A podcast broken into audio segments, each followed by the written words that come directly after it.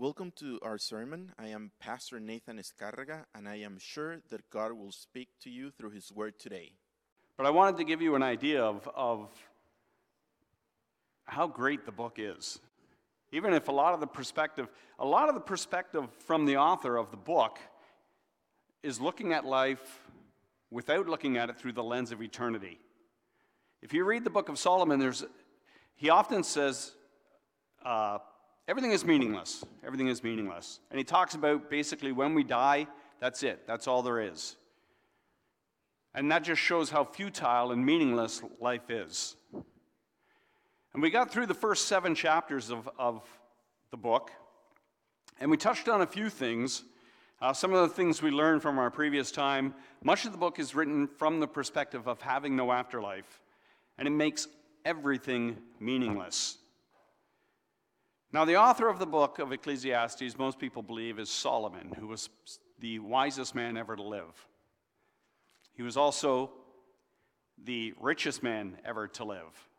Like he makes he makes the, the people who are rich today look like paupers.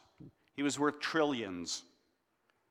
He was also king over what was at that point the superpower nation in the world, which means he was the most powerful man in the world. Anything he said, that's the way it was going to be. He had total rule. And he had total wisdom. Because when he when he was going to be king, God came to him and he said, Listen, Solomon, he said, Ask me anything and I'll give it to you. You're going to be king of Israel. You're David's son. I'm going to give you the kingdom. What do you want? And Solomon proved he was already wise. Because Solomon said, You know what, Lord? You're making me king over this multitude of people, and I'm just a child. I need wisdom. I need to know how to rule these people. And God was pretty pleased with that, actually, that he had asked for that. So God gave him wisdom. But he said, Because you asked for this, Solomon, I'll also give you the things that you could have asked for, like wealth and long life. And Solomon had all of that because he had asked for wisdom. The author tried many things to see if they would bring satisfaction. He tried pleasure, tried hard work, tried being lazy, tried building great buildings and great architectural things. And all of these things, he said, are just meaningless. None of them satisfied him. Nothing he did satisfied him. Nothing filled the hole. Nothing filled the void. And in Ecclesiastes 3, he says, I know that there is nothing better for people than to be happy and to do good while they live, that each of them may eat and drink and find satisfaction in all their toil. This is the gift of God. He learned that riches are meaningless. All the money that he had, and he realized it was meaningless.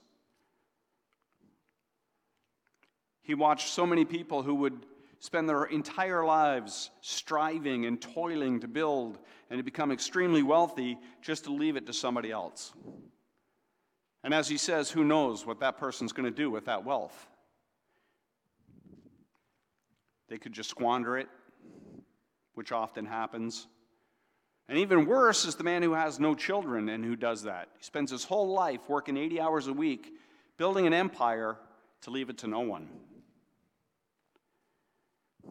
Meaningless, totally meaningless. He tells us a man who cannot enjoy his prosperity is worse than someone who was never born. It would be better to be stillborn than not to be able to enjoy your prosperity. He teaches us that we need to learn to be content with what we have. So we're going to carry on and, and we'll get into verse or chapter 8 now. And we're, we're basically, again, we're just going to touch on things as we go here because you could go forever, as, as is most of the books of the Bible. Who is like the wise? Who knows the explanation of things? A person's wisdom brightens their face and changes its hard appearance. A wise person is usually gracious and very gentle. and it will show in their facial features. Obey the king's command, I say, because you took an oath before God. Do not be in a hurry to leave the king's presence. Do not stand up for a bad cause, for he will do whatever he pleases. Since king's word is supreme, who can say to him, What are you doing? The New Testament tells us the same thing that we are to obey those who are put in power over us. Now, there is a, course, a caveat to that, as long as it's in God's will. And we see many of the disciples in the book of Acts who did not follow what they were told to do because it was against what God's will is. Whoever obeys his command will come to no harm, and the wise heart will know the proper time and procedure. For there is a proper time and procedure for every matter, though a person may be weighed down by misery. Obey his command. That still holds true today. There's a story of uh, one of our former prime ministers, and I won't, I won't say his name, but he was probably a liberal. He wanted his friend in Quebec to get a certain thing done, and a judge refused. And the prime minister told the judge, You will either do this or I will ruin your life. And the judge said, No, what you're doing is wrong. And the prime minister had the power to ruin that man's life. He lost everything. We need to be careful when we're dealing with people in power, even when they're doing wrong. That's not to say that we don't stand up and talk about it, but there are consequences. Ask John when he stood up against Herod and what he was doing. Since no one knows the future, who can tell someone else what is to come? As no one has power over the wind to contain it, so no one has power over the time of their death. And no one is discharged in time of war, so wickedness will not release those who practice it. Solomon finds that there are no winners in death. And again, looking at, the, at it from the perspective of there is no eternity, if death is the end, then there's no winners. Nobody wins. The same thing happens to the rich and the poor, the wicked and the godly. The same thing happens. We all just hit the end and we die. All this I saw as I applied my mind to everything done under the sun. There is a time when a man lords it over others to his own hurt. Then, too, I saw the wicked buried, those who used to come and go from the holy place and receive praise in the city where they did this. This, too, is meaningless. Solomon was in a good spot as king to see other kings who oppressed their people. It's always been this way, even up to this day. There are rulers who oppress their people.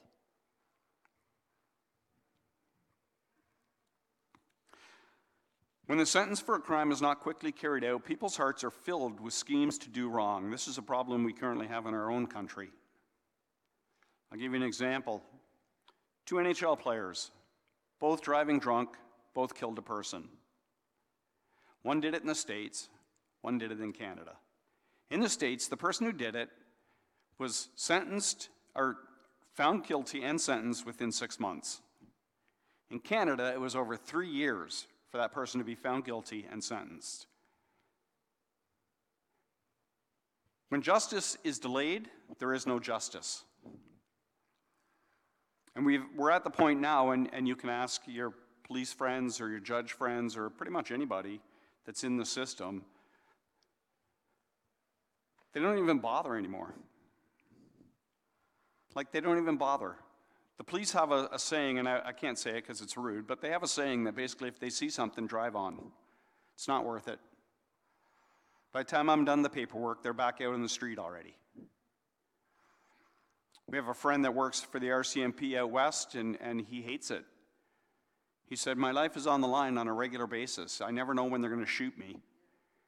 But we charge them, we write them up, they're back in the street doing it again within, before I'm done the paperwork. We have a problem with our justice system now, among many things. Although a wicked person who commits a hundred crimes may live a long time, I know that it will go better with those who fear God, who are reverent before him. Yet because the wicked do not fear God, it will not go well with them, and their days will not lengthen like a shadow. So even though on this side of heaven, we often see, I see people get away with a lot of things. They ultimately will not get away with those things. There's something else meaningless that occurs on earth. We did discuss last time we went, were going through this book that this can be a very depressing book. Because basically, everything is meaningless. Our whole life is futile.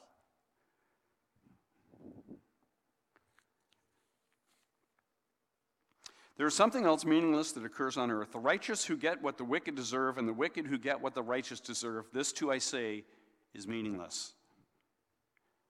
Have you seen that happen? There's a saying, no good deed goes unpunished. Have you ever heard that? Have you heard that saying? I know some of you old guys and girls have heard that. No good deed goes unpunished. You know what? It's true. How often have you done something? Okay, I'm, gonna, I'm actually going to sacrifice here and, and do a good deed, and you get kicked in the butt for it. Right? Often, often I see that. And then you see the wicked prosper. The wicked prosper and the righteous do not. It's meaningless. Again, looking from the perspective of no eternity, it's heartbreaking, it's meaningless to see this happen. So, I commend the enjoyment of life because there is nothing better for a person under the sun than to eat, eat and drink and be glad. Then joy will accompany them in their toil all the days of their life God has given them under the sun. He'll come back to this again and again and again. Listen, basically, what, what Solomon's conclusion a lot of the time here is life sucks. Make the best of it. Right? Things are going to happen. Life's full of crap. Make the best of it. Enjoy your food, enjoy your work, enjoy the person you love, and make the best of it. When I applied my mind to know wisdom and to observe the labor that is done on earth, people getting no sleep day or night, then I saw all that God has done. No one can comprehend what goes on under the sun. Despite all their efforts to search it out, no one can discover its meaning. Even if the wise claim they know, they cannot really comprehend it. This is Solomon realizing that even in his wisdom, he doesn't really understand God. And we try to put God in a box on a regular basis, don't we? We all want God to fit in this tidy little box that we've made, and this is, this is God. But God is, as they say in uh, Witch in the Ward, no, what is it? God is not a tame lion. We, we can't put God in a box, and we certainly can't understand God. Sometimes things happen in our lives that have absolutely, they make no sense. And, and that's God. We don't understand God. We don't understand His perspective. We don't understand what His full plan is. But that's why He's God and we're not.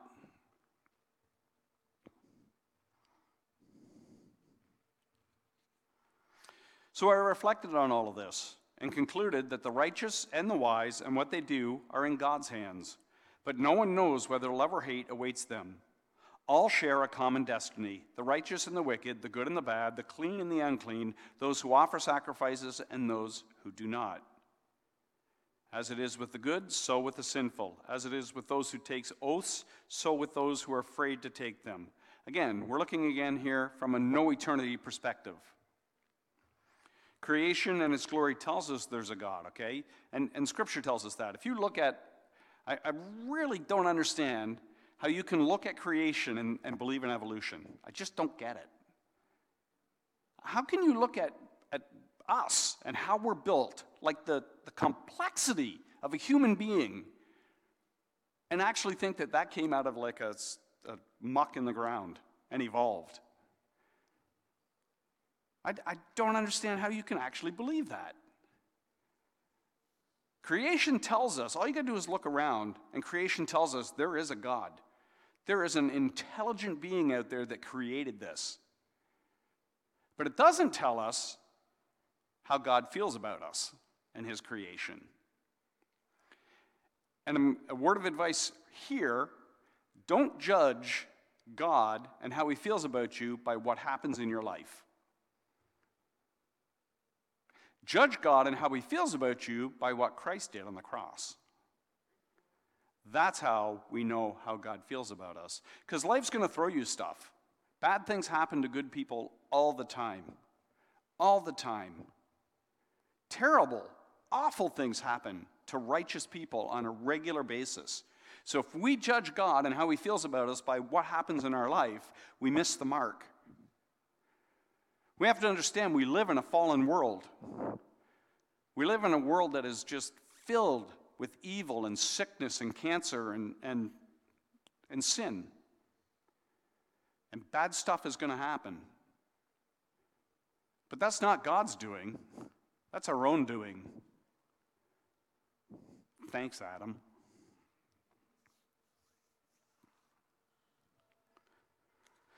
This is the evil in everything that happens under the sun. The same destiny overtakes all. The hearts of people, moreover, are full of evil, and there is madness in the hearts while they live, and afterward they join the dead. Anyone who is among the living has hope. Even a live dog is better off than a dead lion. Again, looking at it from the perspective of no eternity, it's better to be a, a, a live dog than a dead lion. Because what's a dead lion? What can he do? For the living know that they will die, but the dead know nothing. They have no further reward. And even their name is forgotten. We discussed this, and, and he discusses this at the beginning of, of the book. In a hundred years' time, is anybody actually going to know you or who you were? Is anybody going to know who you loved, who you hated? What your favorite color was, what your passions were? No. You're going to be forgotten. Someone might do a family tree and have your name down there on the family tree, but they're not going to know who you were, what you lived for, your desires. You're just gone. You're just gone. I told you it's somewhat of a depressing book.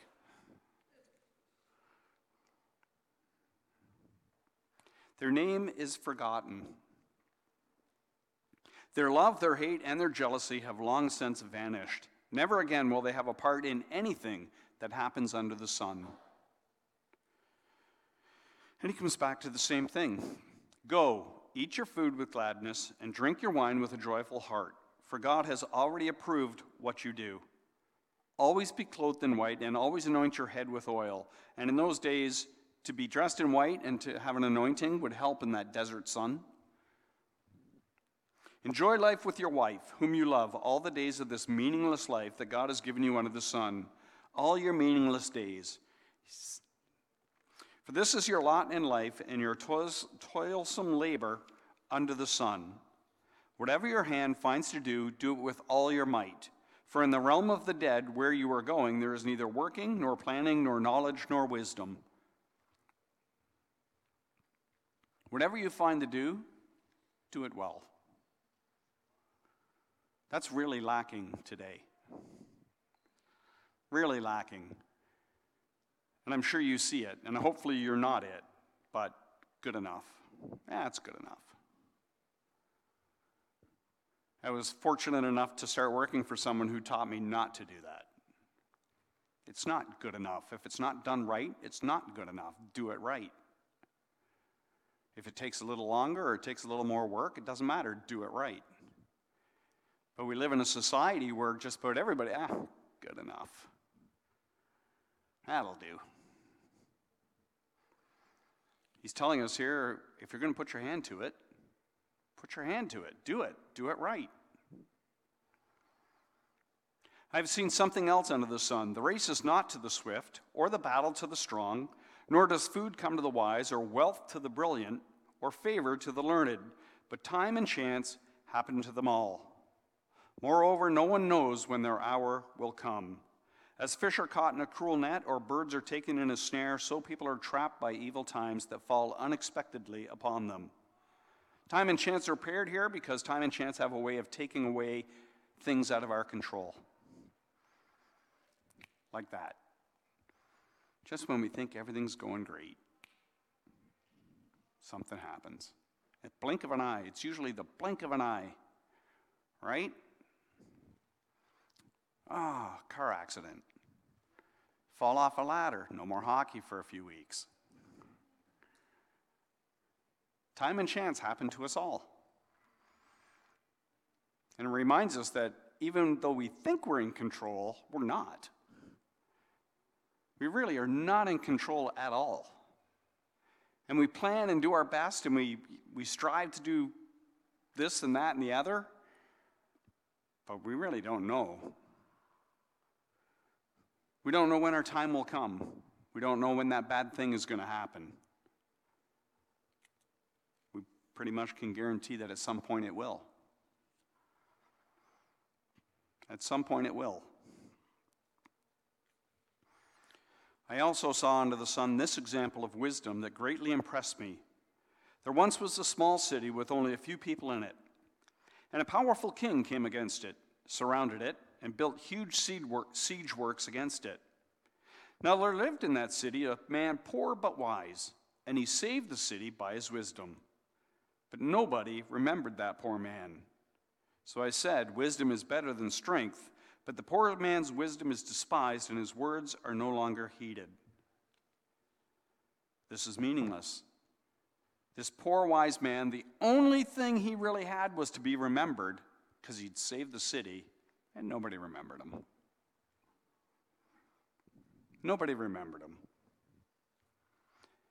The quiet words of the wise are not to be heeded, or sorry, are more to be heeded than the shouts of a ruler of fools. Wisdom is better than weapons of war, but one sinner destroys much good. We got our first example of this right in the first three chapters of Genesis. God built this beautiful place, spent six days building this incredible place, and in one act of recklessness, Adam destroyed it. One, one act One bit of defiance, and Adam destroyed it. Or Moses. We all think of Moses as being, and Moses was a great leader, a great man. But he lost his temper in one reckless act, and he was not allowed to go into the promised land.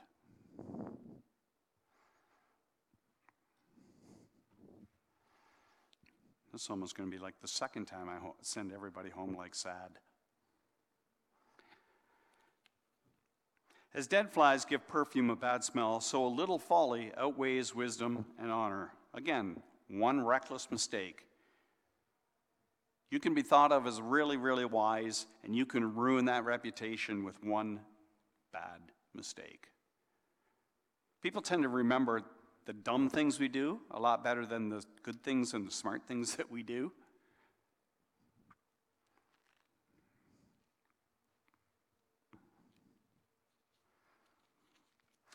The heart of the wise inclines to the right, but the heart of the fool to the left.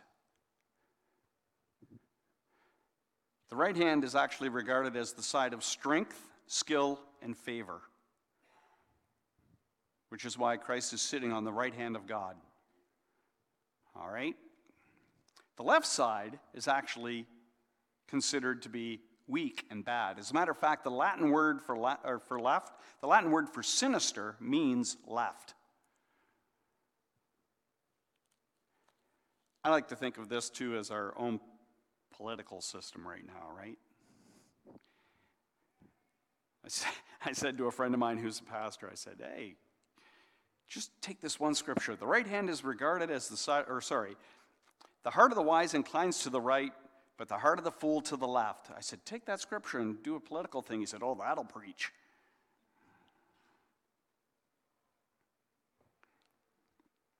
Even as fools walk along the road, they lack sense, and show everyone how stupid they are. If a ruler's anger rises against you, do not leave your post. Calmness can lay great offenses to rest. Basically, even in a difficult situation, be faithful to your position. If you know you're right, be faithful to that position. Don't give in. There is an evil I have seen under the sun. There's a lot of evil that Solomon saw under the sun. The sort of error that arises from a ruler. Fools are put in many high positions, while the rich occupy the low ones. I have seen slaves on horseback, while princes go on foot like slaves.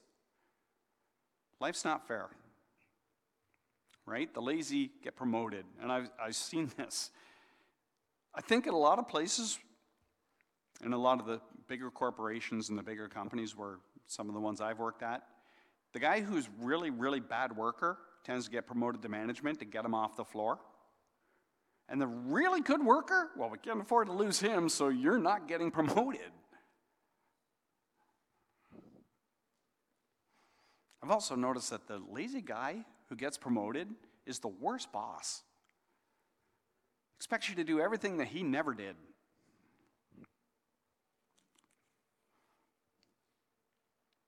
Whoever digs a, a pit may fall into it. Whoever breaks through a wall may be bitten by a snake. Whoever quarries stones may be injured by them. Whoever splits logs may be endangered by them.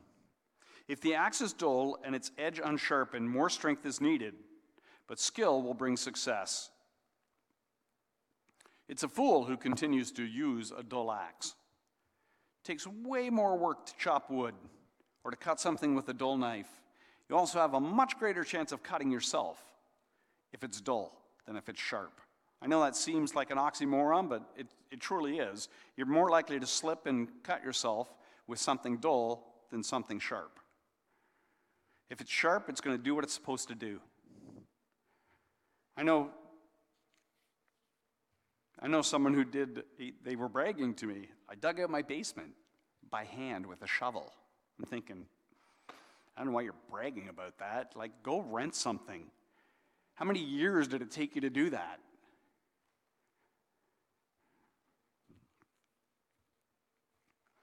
If a snake bites before it is charmed, the charmer receives no fee. Makes sense to me. Words from the mouth of the wise are gracious, but fools are consumed by their own lips. At the beginning, their words are folly, and at the end, they are wicked madness. And fools multiply words. Here, a fool actually implies to someone who's a dense, confused thinker. No one knows what is coming. Who can tell someone else what will happen after them? The toil of fools wearies them. They do not know the way to town. Those who don't like to work, those who are lazy, are fools. Okay, no, let me restate that because I'm lazy. Those who give in to their laziness, okay, are fools. We were actually created to work. God didn't create Adam and say, okay, put a hammock up and enjoy the garden. God created Adam and said, now take care of the garden. Adam had a job. We were created to work.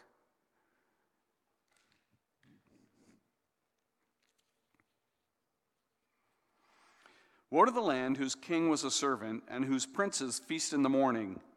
Blessed is the land whose king is of noble birth and whose princes eat at a proper time for strength and not for drunkenness. This again is it's applicable today. We have so many leaders who don't lead.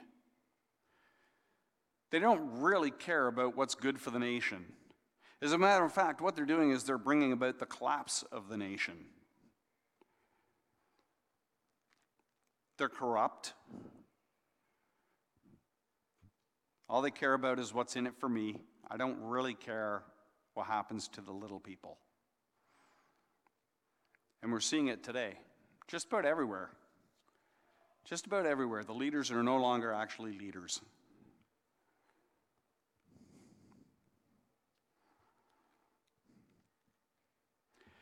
Through laziness, the rafters sag. Because of idle hands, the house leaks. Again, a little folding of the hands, and sudden poverty comes. Your house falls apart because, eh, I'll get to it one day. Laziness. And trust me, I can be lazy. I like being lazy, but it's not good. A feast is made for laughter, wine makes life merry, and money is the answer for everything. So here we're coming back to looking at life from the perspective of when you died, that's it. Money is the answer for everything. Do not revile the king, even in your thoughts, or curse the rich in your bedroom, because a bird in the sky may carry your words, and a bird on the wing may report what you say. The old saying, a little bird told me. You've heard that saying, a little bird told me?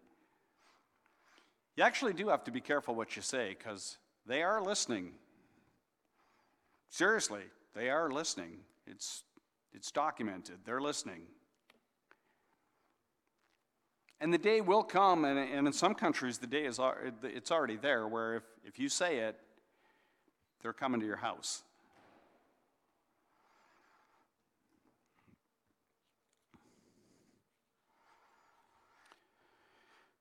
We're actually going to get through this. Easy.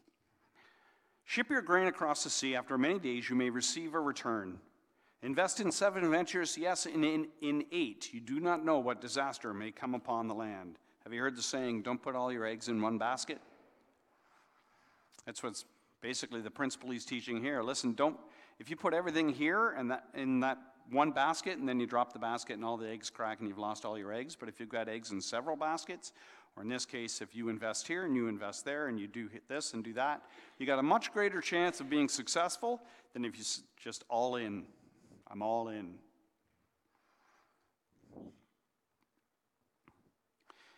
If clouds are full of water, they pour rain on the earth.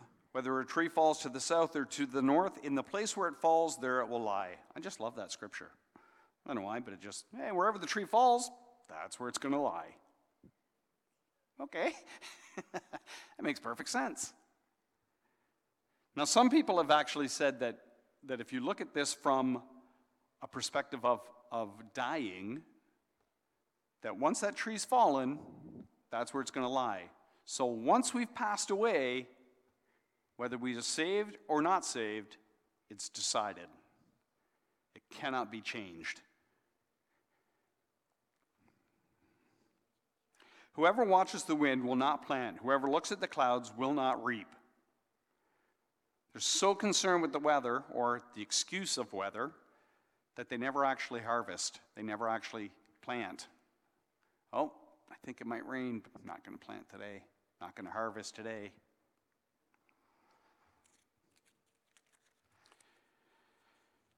As you do not know the path of the wind or how the body is formed in a mother's womb, so you cannot understand the work of God, the maker of all things. This reminds us again of the limitations of human knowledge. Really, as humans, we're so limited in what we know, even though we think we know.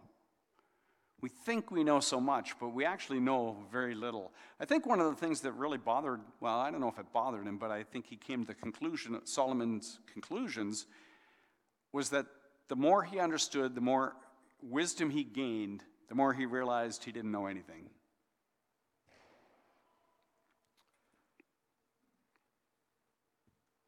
Sow your seed in the morning and at evening. Let your hands not be idle, for you do not know which will succeed, whether this or that, or whether both will do equally well.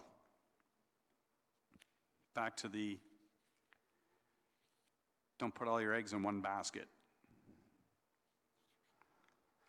Life is, light is sweet, and it pleases the eyes to see the sun. However, many years anyone may live, let them enjoy them all. But let them remember the days of darkness, for there will be many. Everything to come is meaningless. You who are young, be happy while you are young, and let your heart give you joy in the days of your youth. Ah, to be young again. You know, the older you get, the sorer you get, the grumpier you get. Everything hurts. Although uh, my brother did correct me on that one time and said, well, actually, you know, if you and your son both run into something, it's going to hurt you both. It's just he recovers a lot quicker.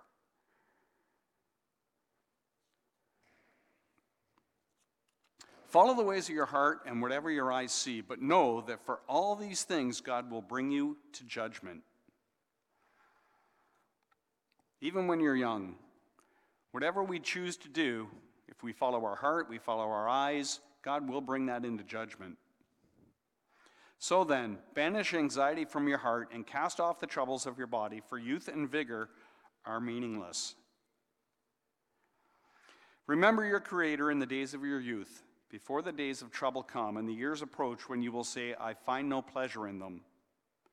Before the sun and the light and the moon and the stars grow dark, and the clouds return after the rain, when the keepers of the house tremble and the strong men stoop, when the grinders cease because they are few, and those looking through the windows grow dim, when the doors to the street are closed and the sound of grinding fades, when people rise up at the sound of birds, but all their songs grow faint, when people are afraid of heights and of dangers in the streets, when the almond trees blossom and the grasshopper drags itself along.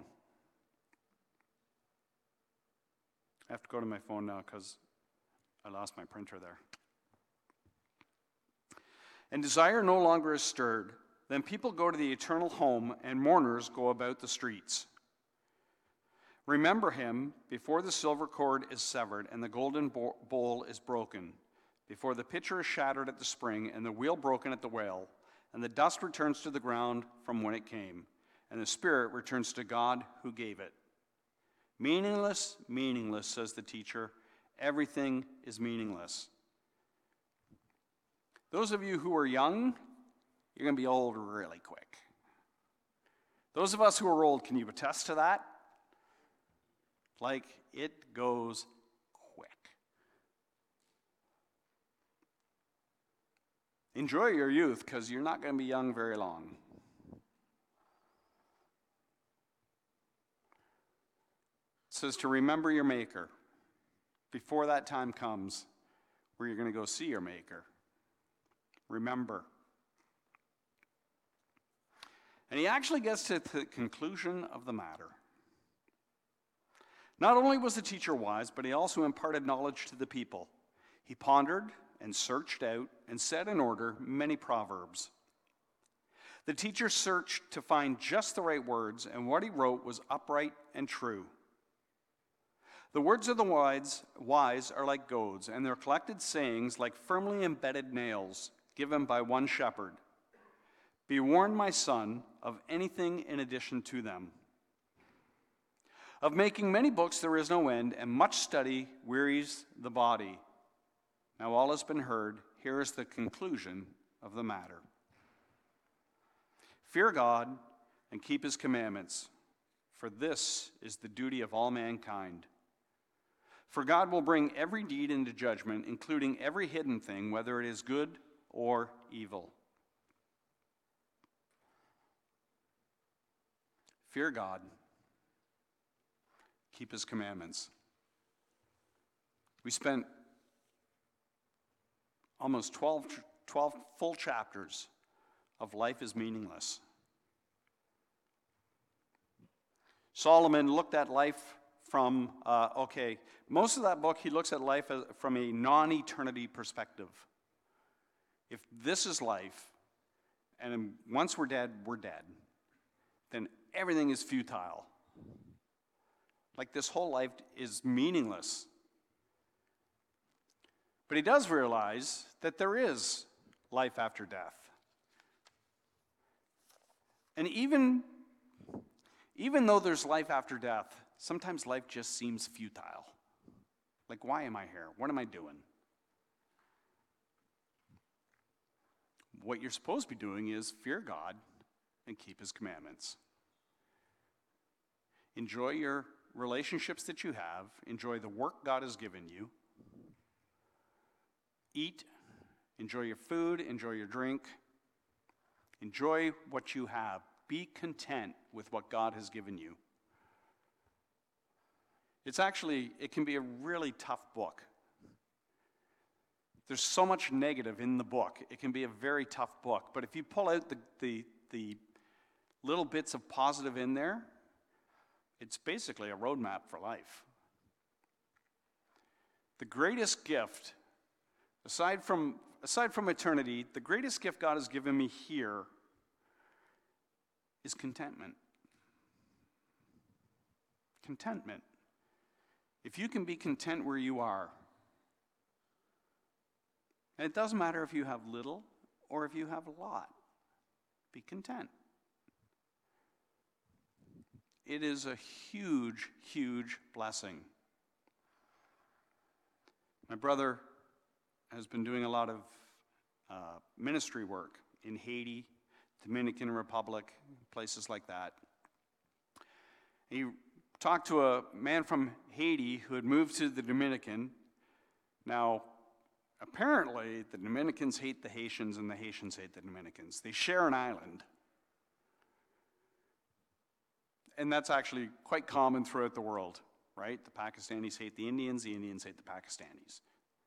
It's just, I don't know, mankind, I guess. But anyway, this Haitian somehow had ended up in the Dominican Republic, and he was so excited because he found a place to live. He was, he told, he told my brother Scott, he said, I am so blessed. God has blessed me abundantly. I found a place. He was living in a closet.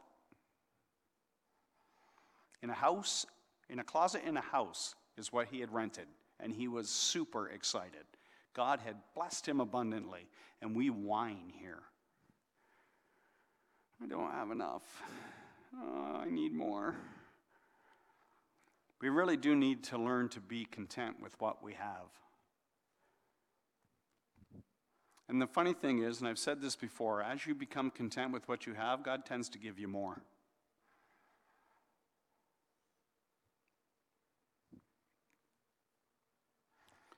Fear God and keep his commandments.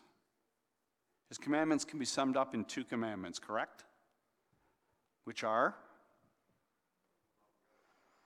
love the Lord your God with all your heart, all your soul, all your mind, and love your neighbor as yourself. And who's your neighbor? Everybody. See, you guys know it, but are we living it? Are we living it? Sometimes. Sometimes. God will bring every deed into judgment, including every hidden thing, whether it's good or evil. Those of us who are saved, we will still be judged. Do you realize that? Okay, sorry. We won't be judged. Our works will be judged. Everything we've done and everything we've said will be judged.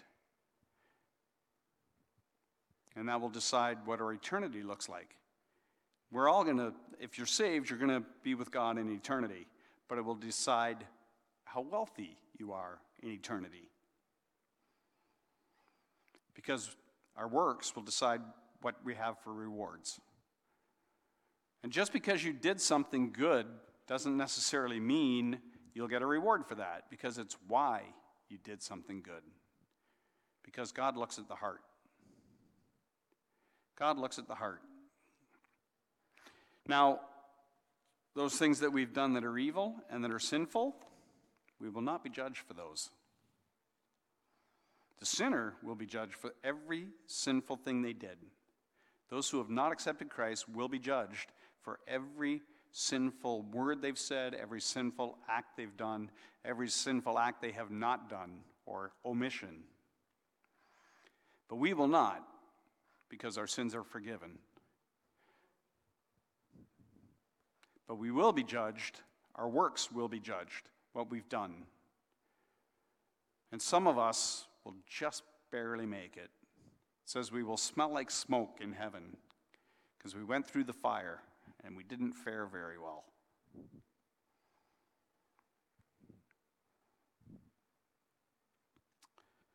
I went really long last time, so I sort of made it up by going really short this time. Father in heaven, I thank you for the opportunity to share tonight. I thank you for your word. Lord, I, I realize, Father, that I, I really don't understand so much that's there. But those things that I do understand, Lord, I, I find wisdom in it, I find guidance, And I thank you. I thank you for the word that you've given to us. I pray, Father, that each one of us would look to your word on a daily basis, that we would desire to know more of you through your word. I pray that you would give us a desire to read it on a regular basis. Lord, I thank you that this, this place teaches reading your word. Lord, I thank you that we have women's Bible study, we have men's prayer. Father, I thank you that, that, that we are always striving to know you better. Lord, I pray that you would give wisdom to each person here as they delve into your word, that you would speak to their hearts and prick their hearts, that you would give them understanding and insight. For I know that your word is a living thing. Lord, I know that, that what can be read several times can have different meanings depending on where we are in our lives and what you were speaking to us at that time. But Lord, we can only be spoken to if we're actually reading it. So I pray that you would put a desire in each heart here to read your word. Lord, I pray a blessing on my brothers and sisters. Lord, that you would go with them the remainder of this week, that you would watch over them and keep them. Lord, I pray that each one of us would have the opportunity to share with someone this week of your goodness, what you've done in our lives. I ask this in Jesus' name. Amen. Everybody have a wonderful night. Thanks for joining us for the sermon. We really hope that God spoke to your life. You can find more of the Word of God by watching our service live stream and listening to our podcast on our website, lighthouseNiagara.com.